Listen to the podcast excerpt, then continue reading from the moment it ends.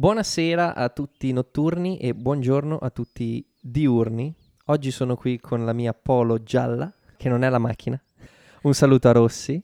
Ciao, ciao a tutti. È 2 settimane che non ci vediamo. Sì, è parecchio. Abbiamo fatto una pausa. Eravamo in pausa, sì, diciamo. Ma oggi partiamo alla grande. Sì, decisamente. Oggi episodio 6 di Rossi, Stup and Friends. Yeah!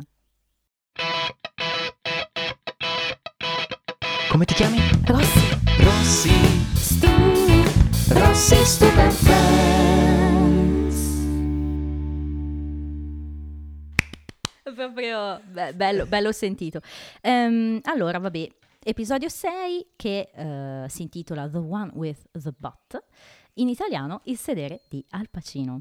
Facciamo il solito quadro tecnico della situazione, quindi date di messa in onda. Negli Stati Uniti siamo ancora nel... Pensavo parlassi del nome dell'elettricista che ha sistemato i cavi del set. No.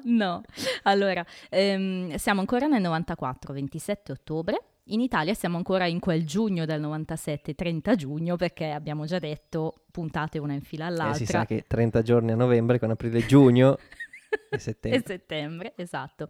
Alla regia di questo episodio abbiamo un'altra donna, tale Arlene Sanford.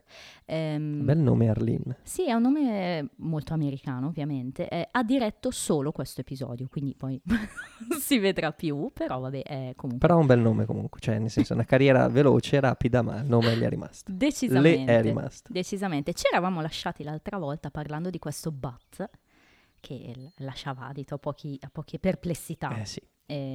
Alla fine era proprio un batto. Era proprio quello. era proprio un fondoschiena. Come... Però la dico subito perché è una cosa che mi ha colpito. Non perché io cerchi di guardare lì, però stavolta ho guardato lì. Ok. E, si vede l'ombra di Joey. Ah, ma spieghiamo prima come ci arriva Joey lì. Vabbè, ma tu stai proprio anticipando tutto. No, ma perché hai detto il bat. Io ho detto, vediamolo sto bat. E non l'ho visto. No, è vero, perché sì, stavi dicendo una cosa. È un trivia, anticipalo pure. Cioè che nell'ombra. Allora, praticamente Joey, che è un attorucolo per adesso. Sì. Viene scritturato per fare una parte importante di Al Pacino. E quella parte è il sedere. La controfigura del sedere. E durante la scena che deve girare viene coperto da... Non mi ricordo esattamente da cosa viene coperto. Tipo la cinepresa. Forse dalla camera, sì. Ecco. E si vede però l'ombra proiettata, sì. Proiettata, e ci sono dei boxer. Quindi. Sì, ma è anche abbastanza palese, cioè proprio... Avrei messo qualcosa di più aderente. Cioè, ma sì, uno slippino almeno, cioè eviti un po', fai un po' di... insomma, fai sognare le donne, no? Invece no, si vede proprio... Magari è anche quasi voluta la cosa, chi lo sa, però vabbè. Chiedi al tipo del tuo amico del wiki, David Schwimmer, sotto... Mentite spoglie. I miei amici che gestiscono Wikia su Friends. Dai, sì, parliamo subito di Joy, allora. Come ci arriviamo a questo fondoschiena? Ci arriviamo dalla prima scena. Dalla prima scena che, per la prima volta, non è ambientata. Ti aspettavo su sta cosa, è vero. Al bar di Max Pezzali. No, sono in un teatro, si apre in un teatro la puntata, con i ragazzi nel pubblico. Esatto, e è una bella scena quella. E è bella perché a un certo punto praticamente Joy fa Freud. Sì. E infatti per questa puntata sarà Joyd. Ok, mi piace Joyd, bellissimo, ok. Che a un certo punto si mette a cantare. Fa ridere perché sì, Freud non era notoriamente un gran cantante. No, è un musical di Freud, possiamo immaginare. Freud col punto esclamativo. Esatto, come dice Phoebe, che dice è quello che mi spaventa, è Freud col punto esclamativo. No? E insomma non è questa gran cosa. No. Gli altri cercano di farlo capire e di non farlo capire allo stesso tempo, cioè nel senso. Sì, chi più, chi meno. Però c'è una cosa che succede ed è che Chandler intravede fra il pubblico la donna. Una donna. Bella donna. E i trivia dopo. Va bene. E ci prova. Eh sì, quindi la seconda storyline della puntata è Chandler. Che... abbiamo Joey che fa il sedere e Chandler che fa... che usa il sedere. Che usa il sedere. Oh, oh, oh. Eccola. Ma c'è anche Chandler che dice una cosa che è una verità assoluta, che è quando dice, va bene, io vado lì e cosa le dico? Per abbordarla. Ed esatto. È esattamente un problema, è tipo una delle piaghe d'Egitto, no? La 13ª piaga d'Egitto, approccia la donna. Dopo le locuste c'era approccia la donna. È vero, è verissimo. E... stiamo proprio... beh, vabbè, scusateci ascoltatori, ci sta il colore, sì, ci divertiamo. Sta. Ma perché ho appena letto un articolo sulla mummia. No, ho visto un video sulla mummia e quindi c'erano le piaghe d'Egitto nella mummia. Ok, ok, giusto.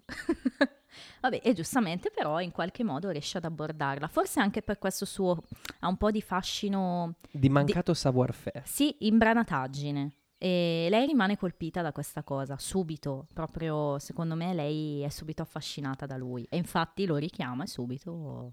si organizzano per uscire. È anche vero che lei con i suoi standard sono abbastanza ampi. Sì, è vero. Poi, quindi... poi ne parliamo meglio. Continuiamo magari con Joy così. Con Joyd, perdono. Allora, Joyd anche viene, come dire, abbordato, se vogliamo, da una donna. Però in realtà no, non in senso, diciamo, amoroso. È la gente. È la gente. Non la gente, nel senso che ci sono tante persone, che, no, ce n'è una. No, L' agente. E praticamente questa agente contatta l'agente di Joy, che non abbiamo ancora visto. Non so se si vedrà. Ne parliamo poi, perché in realtà l'avremmo potuta... con Joyd. L'avremmo potuta vedere in una scena estesa, l'agente. Poi ti racconto di questa scena. Sì. E beh, niente, deve fare il culo di Al Pacino. Si può dire Al Pacino in questo podcast? Che magari c'ha la R cerchiata e non si può dire Al Pacinor. Vabbè. E giustamente poi parte, una volta che lo dice a tutti i friends. Esatto. Parte poi la gara a chi la spara più grossa, sì, in una scena memorabile. Devo dirti molto subito bello. Una cosa, cioè io sono affezionatissima a quella scena perché quando all'epoca degli anni 90, fino agli anni 90, quando ancora c'erano le VHS e le audiocassette, mia sorella Lidia aveva rimediato una... Salutiamo Lidia che ci sta seguendo da casa. Ciao Lidia. Aveva rimediato una cassetta audio di... non era la colonna sonora di Friends, perché Friends non ha una colonna sonora, ha una canzone, il tema, però c'erano... perché 14 canzoni su 15 sarebbero... Esatto, la versione radio edit, la versione acustica, la versione... il remix di Gigi D'Ag. Esatto. Però su questa cassetta c'erano alcuni contenuti tratti dal telefilm in inglese. Io all'epoca l'inglese non lo avevo visto, neanche avrei avuto modo di vederlo, perché parliamo davvero di fine anni 90. Una delle scene registrate... era proprio questa qui, quella in cui Joy arriva e dice che sarà il fondoschiena di Al Pacino. All'epoca ero piccola, non capivo niente, però la sapevo a memoria. Proprio il modo in cui parlano era la prima cosa che sentivo in inglese e dicevo che voci diverse che hanno rispetto all'italiano. E infatti la prima volta che poi ho visto la puntata in inglese è stato stupendo, perché sono arrivata lì e ho detto sentila, e sono tornata indietro di 15 anni. Ma hai riconosciuto le voci? Sì, sì, sì, no, quello sì, però ho proprio questo ricordo, come dire, anche proprio della mia infanzia, perché ero piccolina, sicuramente non avrò avuto più di 12-13 anni, quindi bello. È per quello che sono un po' affezionata a questo episodio, anche per questo motivo qua. Ci però sta. Vabbè. Ma sai che è stra interessante questa cosa qui del pezzo di dialogo registrato che funziona come traccia di un disco, perché anche per dire, ce n'è uno nella colonna sonora di Pulp Fiction e c'è una traccia che è proprio il discorso di Ezechiele recitato da Samuel Jackson. Certo. È giusto, ci sta. Sì, sì, secondo me sì. Cioè, è una scena che si presta effettivamente a... Sì, poi sono tutti insieme, no? Quindi è la classica scena in cui dici, ok, ci sono tutti, posso... Non c'è Chandler. No, quando Joey arriva... c'è Chandler, no, lì in quel momento c'è... No, ci sono tutti, sono tutti e sei. Infatti ognuno di loro fa una battuta diversa un po', è vero. Sì, per prendere in giro Joey. Anzi, c'è un'escalation di battute, cioè in quella scena proprio. Quella finale è top. Sì, insomma, ne fa sicuramente una Chandler, ne fa una Ross, anche Monica, Phoebe e Rachel hanno da dire loro, insomma, quindi rincarando la dose, questo povero Joey che insomma deve subire le mazzolate. Però devo dire che resiste Joey, cioè nel senso Sì, perché segue lui, davvero il suo sogno. E lui crede che sia la sua grande opportunità, giustamente, perché è vero che sarà solo una controfigura di un sedere, però magari può instaurare dei contatti con registi, anche con lo stesso Al Pacino, magari lui sperava di vedere. O entrare nella pornografia. Fine. Sì, però poi in realtà cosa succede alla fine a questo fondoschiena di Joey? Diciamo che è troppo espressivo. Esatto. E, all'inizio... Non sapendo come sarebbe andata avanti la scena, vedo, non si inquadra il sedere chiaramente, si inquadra il viso di Joey mentre sì. E vedo che è tutto corrucciato e non capivo come mai, e poi era per dare il tono, espressione anche alle natiche, esatto, e capisco perché è stato licenziato, perché effettivamente... Per due volte in modo diverso, cioè una volta è troppo teso, una volta fa questa, come la chiama, cauta disperazione, una cosa del genere. La cauta disperazione mi è piaciuta. Insomma, viene licenziato, quindi... Vabbè, ci sono così. Tanti altri attori con tanti altri sederi. Sì, e poi alla fine, i ragazzi lo consolano, insomma, cercando di dirgli, ma forse non era davvero la tua grande occasione, magari ce ne sarà un'altra, quindi... vai avanti, resisti, eccetera. Ecco, in questo frangente mi viene subito da pensare a Phoebe, che si dimostra un'amica subito, lei c'è sempre, lo capisci da poche cose, però qua è lei che consola Joey e gli dice quella cosa stupenda per consolarlo, io sono sicura che un giorno un ragazzo che vuole fare l'attore correrà dai suoi amici e gli dirà io ho avuto la parte, sarò il fondoschiena di Joey Tribbiani, e quindi è stupenda quel momento lì, secondo me. Fra Joey e Phoebe c'è una bella amicizia, si capisce già da questo momento, e sarà sempre così per tutta la serie. È un bel legame il loro. Si vede, si vede. Sì. I enjoyed the scene.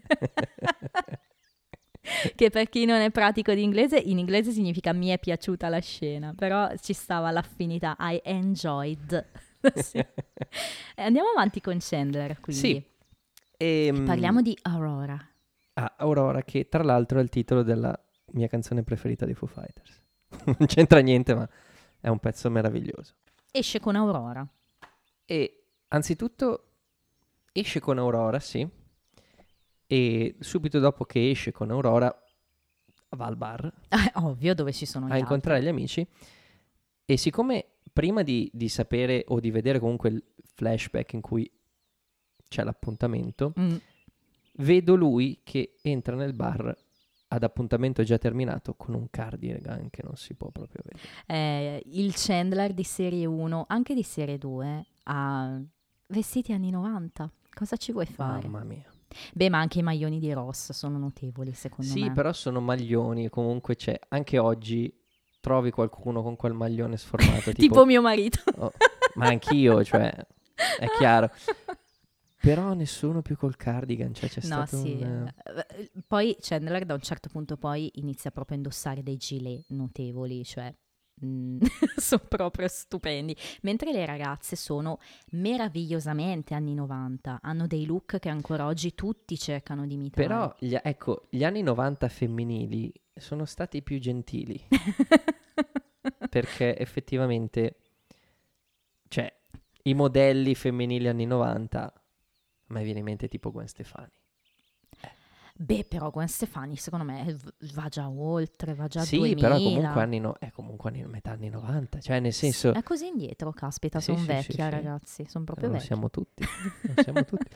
No, comunque il vestitino anni 90, la misa anni 90 è invecchiato benissimo. Il capo maschile autunno-inverno 97 o 94 non si può proprio vedere. Veramente, mamma mia. Sì, vabbè, è Chandler, sì. Comunque, vabbè, alla fine va all'appuntamento con Aurora.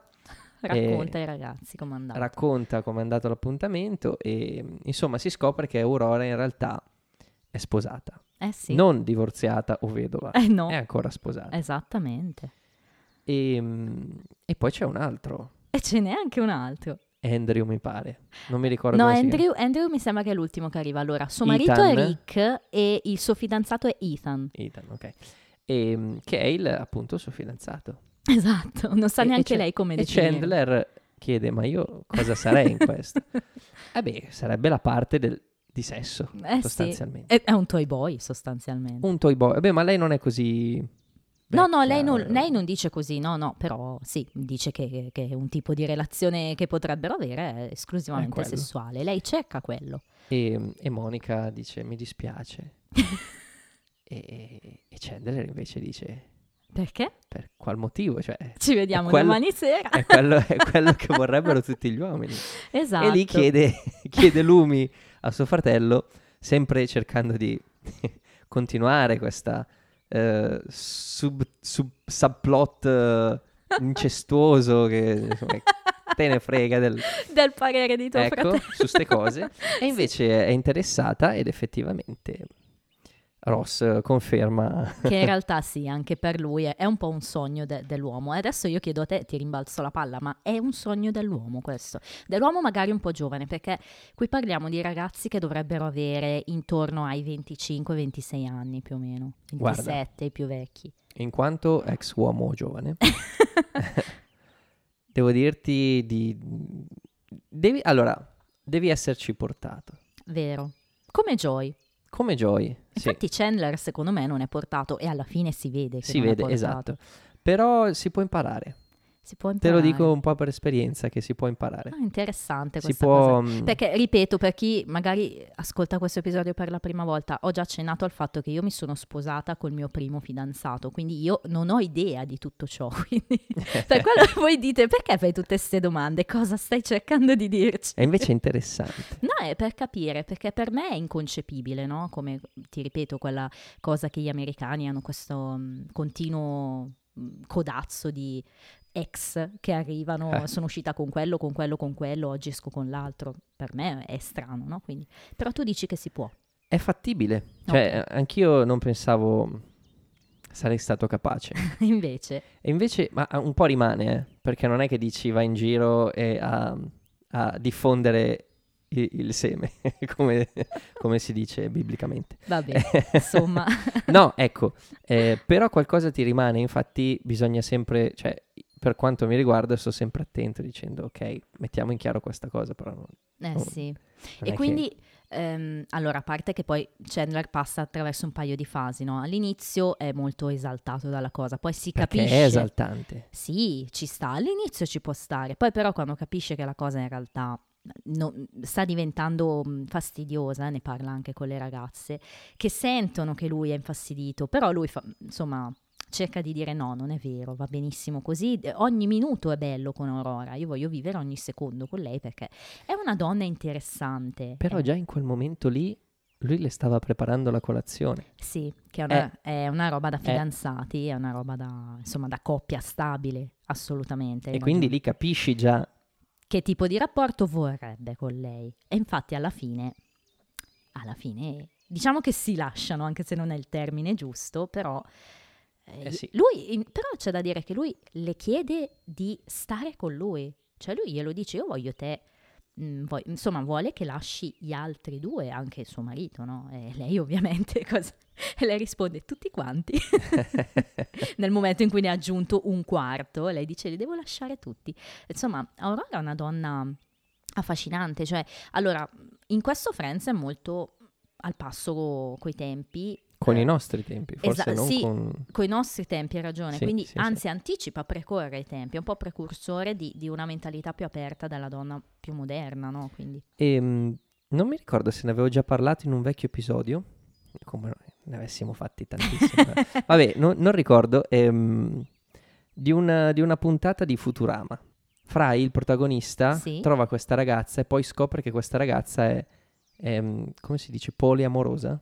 Ah. Cioè il poliamore. No, no, non ne hai parlato di questo episodio. E praticamente lei ha più fidanzati e convive con tutti questi fidanzati, quindi i fidanzati convivono tra di loro. Ok. E mi ricordava appunto questa scena qui, solo che Futurama è dell'inizio anni 2000. Sì. Mentre Friends è 10 anni prima. Sì, sì, è vero. Diciamo che poi, vabbè, è anche ambientato nel futuro, Futurama, io immagino. Ambientato nel futuro. Quindi, nel insomma, 3000. Ci può stare. Quindi precorre i tempi. Diciamo che secondo me è una di quelle storyline che secondo me va usata per contrastare un po' chi invece usa altre storie di altri episodi per parlare negativamente di Friends. Tu mi dici che la donna viene vista in un certo modo, no, io ti dico guarda questa di donna, vive come vuole, legami che vuole lei, un marito, un fidanzato, poi puoi essere d'accordo o meno, però e poi è una donna affascinante e non c'è giudizio da parte dei protagonisti, assolutamente. Anzi, l'unica cosa che fanno è preoccuparsi per Chandler, certo, chiaramente. Perché può rimanerci male. Però su di lei non c'è nessun tipo di giudizio. Assolutamente, quindi infatti secondo me la storyline è gestita benissimo e anche il finale è molto bello. Certo, proprio. Sarebbe un po' se gli altri non lo sapessero, ma mi sembra che lo sappiano, marito, fidanzato, mi sembra sì, che... Sì, sono tutti consapevoli della situazione, quindi anche in questo è tutta una cosa molto moderna, a mio avviso, quindi vero. Interessante da vedere in questo episodio. Ora Rossi ti devo abbandonare che c'è la mia seconda moglie che mi sta seguendo. Senti, ma fra l'altro c'è una terza storyline. Esatto, più nascosta, più... Sì. Sono quelle sottofondo. Bravo, sono quelle più di supporto alla puntata per portarla avanti. Me l'avevi già anche anticipato, nel senso questa propensione di Monica all'OCD. Bravissimo, sai che stavo per dire la stessa cosa e basta, abbiamo già un solo cervello. OCD, amici, è il termine inglese, cerchiamo di farvi capire cos'è.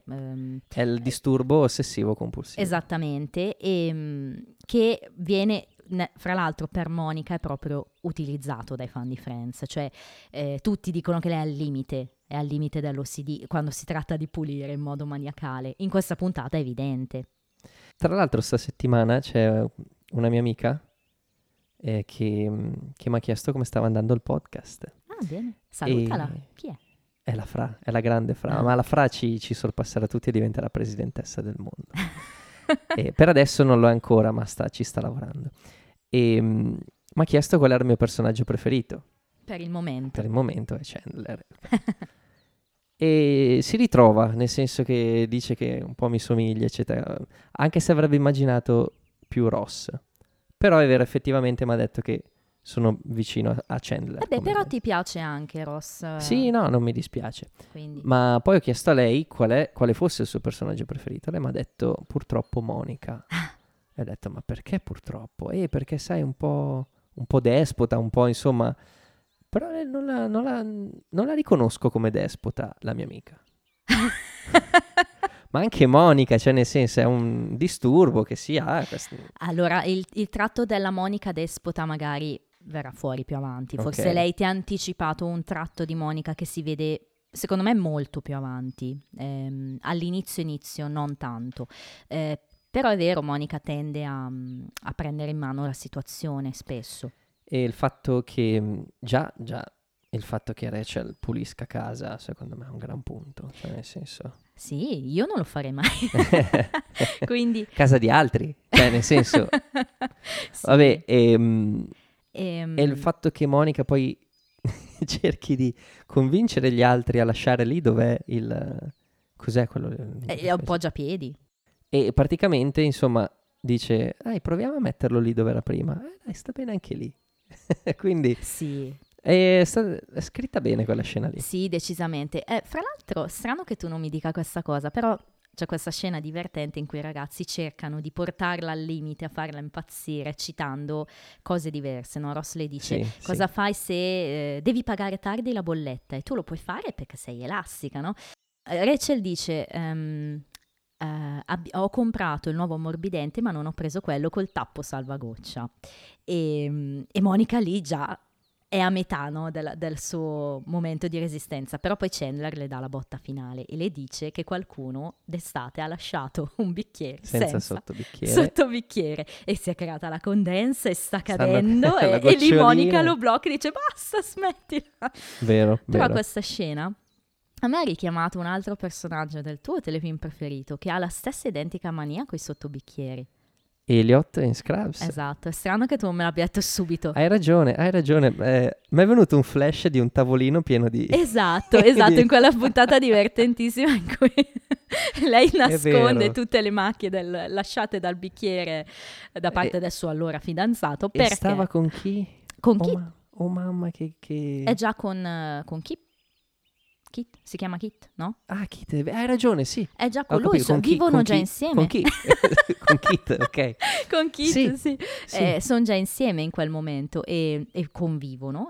Forse la puntata in cui hanno iniziato a convivere. Fenomenale. Però sì, anche Elliot ha dei tratti molto simili a Monica, ma in tutta la serie, secondo me. Ha proprio quella tendenza a essere sempre...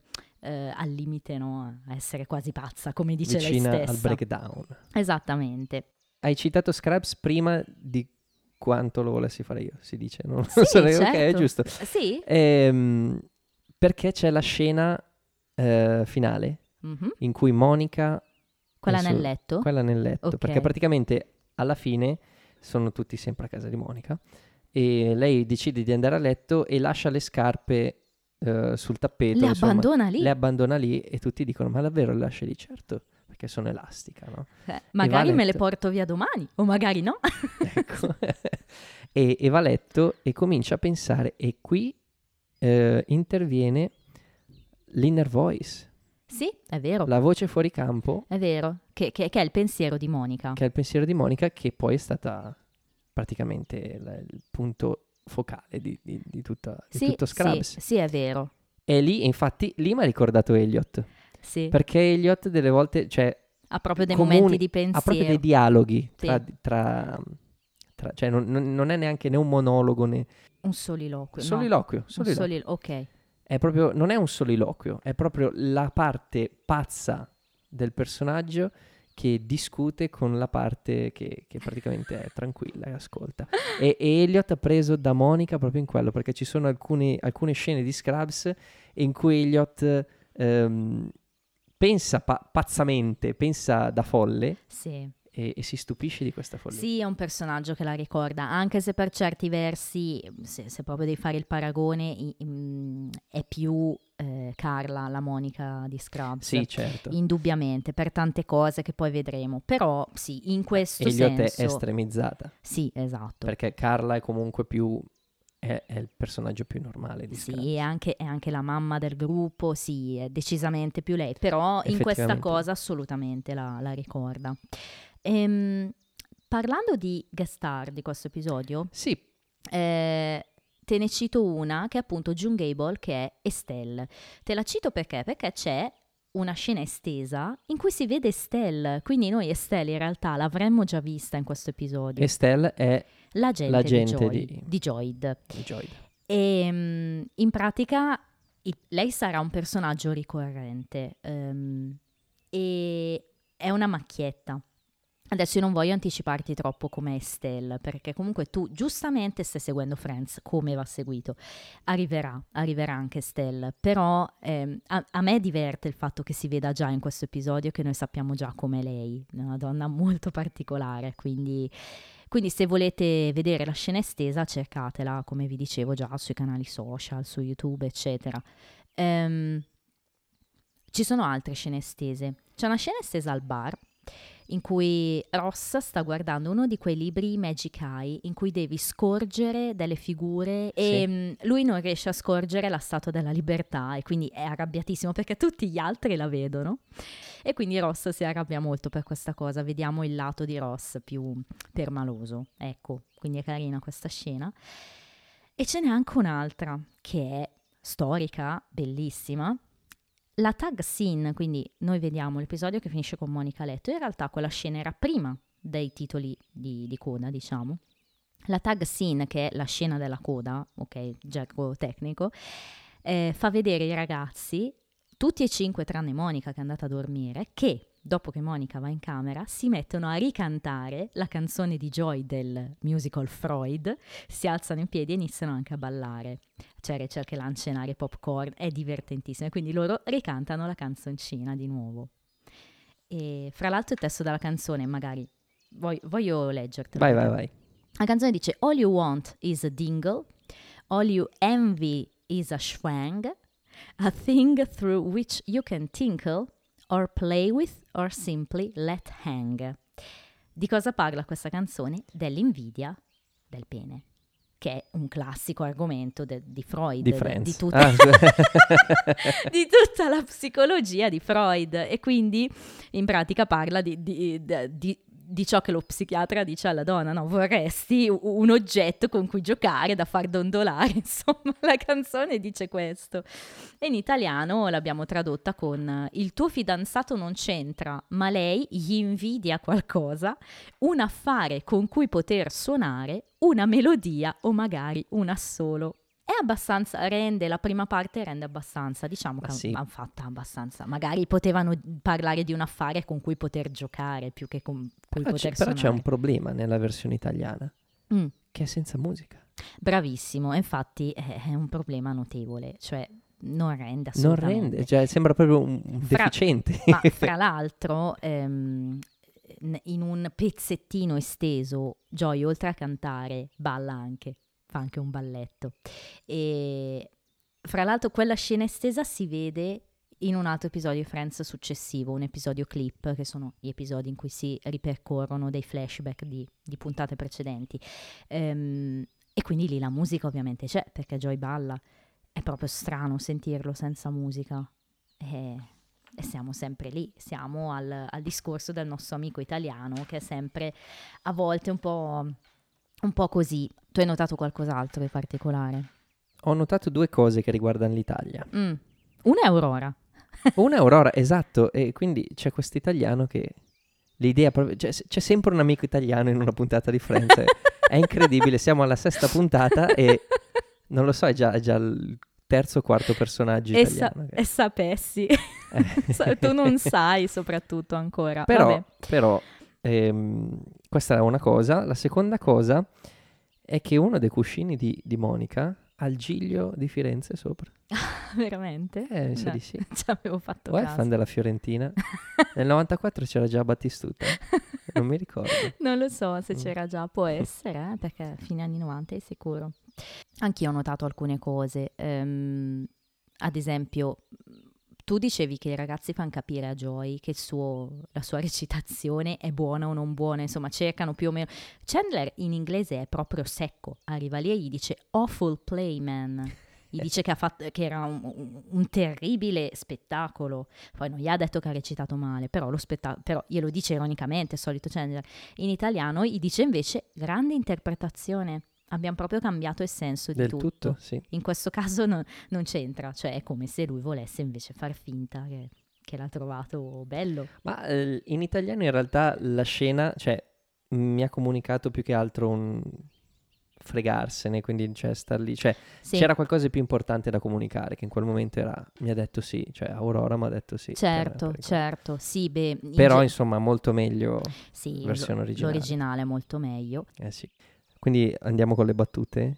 Sì, direi che si può andare. In realtà ne ho segnate poche. Sì? E sono tutte di una persona. Tutte va bene. Fammi indovinare di chi. Dai, prova. Secondo me di Chandler. No. Cioè, c'è una battuta di Chandler, ma è quella che ha detto prima. Excuse me, bla bla bla bla bla bla bla. Quando sì, che è divertente. Deve fingere un approccio. Sì. Però in realtà, quando Chandler comunica a Joy finito lo spettacolo che un agente gli ha dato il biglietto. Il bigliettino per lui. Esatto. Phoebe dice based on display. Based on display.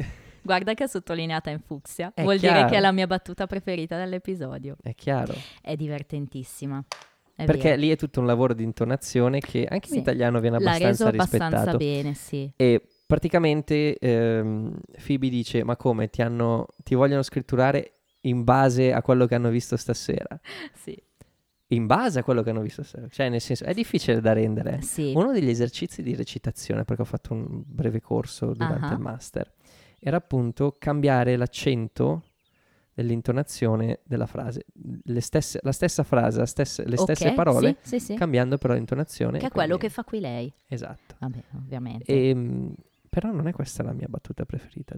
Questa invece è la mia, ok. La tua qual è? La mia è quando c'è tutto il climax di quando vogliono far crollare Monica. Mm-hmm. E Monica a un certo punto impazzisce, si rende conto che sono una bruttachina e quindi chiede chi sono io. E Ross dice your mom. Sei tua madre. Sei la mamma. Aspetta, sì. Però. Perché poi subito dopo Phoebe comincia a fare che è una cosa che aveva già fatto prima, no? Sì, che è il rimando a Psycho, quando l'assassino di Psycho, insomma la musica classica, interviene per uccidere la tipa di Psycho. Ok. E c'è appunto la musica, la famosa musica. Esatto, nella doccia. Però non so se si è colta questa cosa. Allora, secondo me no, anche perché io ti dico molto onestamente che tu, allora, mi ci fai ripensare adesso dopo anni, cioè io devo averla colta tanto tempo fa e poi me la sono dimenticata questa cosa. A me mi hanno aiutato, devo dire che mi hanno aiutato i sottotitoli, perché c'è scritto Psycho Music o qualcosa del genere, Psycho Dim. Certo. In italiano... e l'ho collegata subito, ma non è questo che ti volevo dire. Non è neanche quando Ross dice sei diventata... cioè sei come la mamma, e Phoebe fa perché, spoiler, l'assassino di Psycho è il figlio che si traveste da mamma. Cioè, hai capito? Per me Phoebe ha pensato a questa cosa qui, nel senso che l'assassino è la madre. Cioè ha fatto proprio la madre. Sì, certo, ha fatto un collegamento, è un collegamento che ci sta, cioè Monica è diventata la mamma, quindi è come se si travestisse la mamma. Sì, è una battuta. E quindi per me vince. È una battuta geniale. No, devo dire di sì. Ne hai altre in particolare che ti sono piaciute? Questa è la mia battuta preferita. Quindi, davvero non ne hai segnate tante, io ne ho un po', devo dire. A me ad esempio piace tantissimo Rachel, che dopo aver visto lo spettacolo di Joey dice God, I feel violated. Insomma, anche in italiano dice una cosa simile, no? Che si sente violata praticamente. Poi Chandler, quando vede Aurora, l'abbiamo già detto, cioè bla bla, quale sarebbe la mia opening line, bla bla bla. E poi invece Chandler dice... che è un po' come fa Dracula in Hotel Transilvania, no? Non l'ho mai visto. Bla bla bla. Invece... poi dice a Ross, oh please, could she be more out of my league? E qua finalmente abbiamo il modo di parlare di Chandler, la prima volta che lo sentiamo dire una battuta con questa inflessione e questa costruzione della frase. Could she be, could I be, eccetera. Lui farà alcune volte nel corso di Friends questo tipo di dialogo, quindi è la prima volta. E quindi è una battuta... storica, potremmo dire. Quando Chandler dice ad Aurora la cosa più folle che abbia mai fatto lui, perché Aurora, abbiamo visto, è stata in giro per il mondo, fra guerre, cose varie. Esatto, è stata tipo nell'esercito israeliano. Esattamente, e Chandler invece dice, allora, una notte sono andato in metropolitana, giusto? Era notte e sono arrivato fino a Brooklyn. Solo per il gusto di fare. Ecco, quella battuta anche mi spezza sempre. E anche Aurora scoppia a ridere quando fa questa battuta. Secondo me quell'attrice lì si è fatta tante di quelle risate con Matthew Perry che... Hai detto attrice, quell'attrice lì. Sai chi è quell'attrice lì? Ah, io non lo so, chi è? Si chiama Sofia Milos, e la conosco perché per anni ha interpretato Yelena Salas in CSI Miami. Ok, vabbè. Sì, era l'ex moglie, la vedova del fratello di Orazio Kane. Ok. E perché io ho detto, è lei, appena l'ho vista, no? Ho detto, è lei. Poi giovane dopo, però è lei. Esatto, era 10 anni prima. Beh sì, però. Sono andato a cercare effettivamente fosse lei. Beh, questo spiega un po' di cose comunque. E tra l'altro, non vorrei sbagliarmi, ma mi pare abbia la stessa doppiatrice. Ah, interessante. Ma è la doppiatrice Julia Roberts, fra l'altro. Quindi... mi sa che è lei. Ho capito, ma io non ho finito. Sempre Chandler, io ho solo battute di Chandler. Entra nel bagno, vede Joey nudo, perché sta facendo qualcosa con la crema, no? Per le sue natiche, e quando ne esce, il modo in cui grida "My eyes! My eyes!" e quello è proprio, è divertentissimo. Chandler ha letto con Aurora, dice "God, I love these fingers" e lei dice "Thank you. No, actually I meant my fingers", quindi guarda come sono belle queste dita. Lei pensa che le stia facendo un complimento e lui dice "No, parlo delle mie dita", perché effettivamente si stanno intrecciando le dita, quindi sì. Ma dice sta guardando le dita di lei, invece no. E sì, e ancora Chandler, quando chiude con Aurora, parla di questi due tizi che ha nella testa, no? Quello razionale, quello istintivo, e che le dà un ultimo bacio e poi le dice "Sorry, the first guy runs the lips", cioè il secondo tizio, scusami, il primo tizio è quello che controlla le labbra sì. Quindi, insomma, tutta una serie di battute di Chandler, tanto per cambiare. Direi che possiamo anche arrivare al Trivial Time, se vuoi. Trivial Time. Yeah. And now it's trivial time. Allora, di trivia ne ho un po'. Il primo è interessante. L'uomo che interpreta il regista all'audizione di Joey, sì. Sai chi è?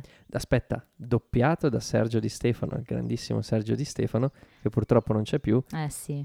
Che è famoso per aver doppiato Dottor House. Sì, infatti quando, ahimè, è mancato è stata veramente una botta terribile. Sergio Di Stefano mi pare che fosse direttore del doppiaggio di Friends. E, comunque il regista è James Burrows. Pensa a te. Quindi in pratica per fare la guest regista hanno chiamato il regista di Friends, quindi l'abbiamo già citato, tornerà ancora nei prossimi episodi. Quando Joey è nella doccia, abbiamo detto, dovrebbe essere nudo, ma si vede chiaramente il costume, quindi bravo, hai anticipato questo. Mentre stanno filmando la scena della doccia, dietro al regista si vede una scatola con scritto "Appartamento di Monica". Ah. È come se avessero usato i set di scena per fare la scena, no? È bello, quando c'è il cinema cinema è sempre interessante. È la prima volta che vediamo le camere di Monica e di Chandler. Non le avevamo mai viste per ora. Preferisco la camera di Chandler. E fra l'altro la camera di Chandler sembra molto più grande qui di quanto non lo sarà in episodi successivi. Oh. Sì, è vero, in questa puntata è molto bella, anche perché c'è questa luce che entra, no? Però no, poi cambia un po'. Ma sai quando ho notato che effettivamente quella era la camera di Chandler? Quando mi si è aperta la visione. Quando Aurora è uscita, mm-hmm, e lui si è buttato sul letto, sì, il letto ha fatto un bel suono, proprio il suono di uno che... Sì. E lì è come se il suono colorasse tutto, e ho visto la camera di Chandler e ho detto, è una bella camera per disperarsi. Ci sta. È la prima volta che i ragazzi prendono in giro Ross per il suo lavoro, in questo caso facendo finta di addormentarsi quando parla. Ah, giusto, è vero. Sta citando delle teorie. Lo capisco bene. Quindi sarà una gag ricorrente. E quando parlo di dinosauri faccio quell'effetto lì. In una scena di transizione, quindi quelle che sono fra una scena e l'altra, appare l'avviso scorrevole che non si giocheranno le partite al Madison Square Garden, e se vi ricordate ne avevamo parlato di questo trivia negli episodi precedenti. In pratica è la sospensione della partita che dovrebbero aver visto i ragazzi nell'episodio 4. È il primo episodio in cui la scena iniziale non ha luogo al Central Park, anche qui mi hai anticipato. Le immagini che si vedono relative al teatro in cui Joy sta recitando dovrebbero avere luogo al Cherry Lane Theater, che si trova a New York vicino a Washington Square, in Commerce Street. Se ci volete andare, vi ho dato le coordinate geografiche. Lo avevamo detto l'altra volta, è il primo episodio in cui Aniston ha il famoso taglio di capelli The Rachel. Quindi non so se hai fatto caso che ha tagliato il capello, ma... Ok, dovrei sempre notare quando una donna si taglia i capelli. Sì. Me l'avevi anche detto. Sì, e poi qui è importante perché è proprio un taglio storico. Ma non l'ho notato. Anche perché non dice quasi nulla qui. È vero. Il film per cui Joy avrebbe potuto essere la controfigura del sedere di Al Pacino, i film sono due, Two Bits del 95 e Hit del 95. e entrambi sono usciti un anno dopo rispetto a questo episodio. Hit anche con Robert De Niro. Quindi servirà anche un culo per Robert De Niro. Invece i film da cui sono tratte le due citazioni di Joey, e qua ci torno fra un momento perché voglio dirti una cosa sul doppiaggio, sono And Justice for All e Giustizia per Tutti del 79 e Il Padrino parte terza del 90. L'accessorio dell'aspirapolvere di cui Rachel non ha idea a cosa serva si usa per togliere la polvere dai mobili imbottiti. Quindi ora interessante. Beh, Monica ha il suo poggiapiedi che è imbottito effettivamente, quindi... Vero? Ah. È la prima volta che viene menzionato il cognome di Joy, Tribbiani, che in italiano diventa Triviani. Non ci ho fatto caso. Te lo dico io, diventa Triviani, e questo è un altro cambio di traduzione che avremo fino alla fine, perché Joy è Triviani in italiano, mentre in inglese è Tribbiani con la doppia P. È così. Vabbè, è stata una loro scelta. Non sappiamo perché, però. Ecco, sulle citazioni, ti dicevo, di Joey di Al Pacino, in inglese Joey fa proprio due citazioni di due momenti storici della carriera attoriale di Al Pacino, quindi uno dal Padrino, uno da And Justice for All. Credo che siano delle battute talmente storiche che le sanno tutti in America. Lui le cita abbastanza bene, io sono andata a vederle poi perché non le conoscevo. E in italiano... è un disastro la traduzione di quella scena, perché non solo non sono tradotte correttamente, ma non sembra nemmeno che stia facendo delle citazioni di Al Pacino, non so se ci hai fatto caso. Sì. Lui in pratica, allora la prima dovrebbe essere una cosa del tipo: lei è fuori dall'ordine, tutto questo processo è fuori dall'ordine, loro sono fuori dall'ordine, in italiano è così, ok? E invece lui la cita in modo scorretto, quindi è stata tradotta male. La seconda diventa una frase di Joy, cioè diventa: proprio quando stavo per arrendermi sono riuscito a farcela, nel senso che sta parlando del fatto di aver ottenuto la parte. No, in inglese c'è una citazione dal Padrino che non c'entra niente, quindi lì veramente proprio un po' di una scelta scorretta, secondo me. Sì. Probabilmente non avevano capito che stava citando dei film. Ma è strano, perché poi comunque Il Padrino ha sempre avuto un buon seguito in Italia. Sì, decisamente. Potevano coglierla, anche perché la terza parte del Padrino è di inizio anni 90, esatto. Forse del 90. Sì, cos'è? L'ho appena detto, del 90 mi sembra, quindi è un peccato che non sia stata resa in questo modo. Quindi ecco, andatevela a vedere in inglese così magari capite quanto Joey ami Al Pacino, perché conosce le sue battute, giustamente, quindi è questo un po' un peccato. Bene, sì, ce ne sarebbero altre di questioni sull'italiano, non vogliamo tediarvi troppo, però se siete interessati poi possiamo sempre parlarne sui canali social quando mai ne avremo, perché ci sono veramente tante cose interessanti da dire. Andiamo al gran finale. Vuoi sapere chi è che parla di più? Allora, Chandler parla tanto. Sì, è vero. 58 battute. Phoebe solo 10, ancora meno di Rachel. Ma dai? Ancora meno di Rachel. Eppure quella che è saltata fuori di più per me. L'abbiamo già detto. Ma Lisa Kudrow di serie 1 è fenomenale. Fenomenale. Secondo me uno dei veri motivi per cui Friends ha fatto il botto è stato lei. E ruba la scena spesso. Sì, tantissimo. Non è il mio personaggio preferito Phoebe, però Phoebe di serie 1 è il mio personaggio preferito. Cioè è proprio un personaggio stupendo, cioè, mai vista una roba del genere in TV. Phoebe serie 1 però, perché poi cambia molto anche lei, diventa più normale. No. Diventa più normale, avrà dei tratti... Allora non guardo più Friends. No, farà sempre ridere tantissimo, però si normalizza molto. Tuo personaggio preferito dalla puntata? Non dico Phoebe, dico Chandler, perché è una bella parte. Cioè, nel senso, al di là che ci sia un legame o comunque... Però... sì, è un bel episodio in quello. Ha una bella storia. E invece io dico Phoebe, nonostante le sue 10 battute, come dici tu, viene fuori tantissimo, e soprattutto, come ti dicevo all'inizio, quella parte in cui va a consolare Joy, per me fa venire fuori tutto il suo lato umano, bellissimo. Andiamo coi voti. Vado io? Vai. No, dai, vado io. Perché secondo me tu, non lo so, ho impressione che non darai un voto altissimo. Io do comunque un 5, ma... perché come ho detto all'inizio, per me forse ha un legame sentimentale questo episodio. Sicuramente io, avendo visto anche le scene estese, sarei propensa quasi a dare un 6, però devo ricordarmi sempre che io valuto l'episodio classico, il canon, così diciamo, come è uscito. Esattamente, quindi per me però è un 5. Per me è un 4. Ok. Quindi avevi azzeccato. Avevo intuito. Niente di che, nel senso che non è che non mi sia piaciuto. È sceso, sì, giù per il gargarozzo. Ordinaria amministrazione, diciamo. Sì. Fa il suo.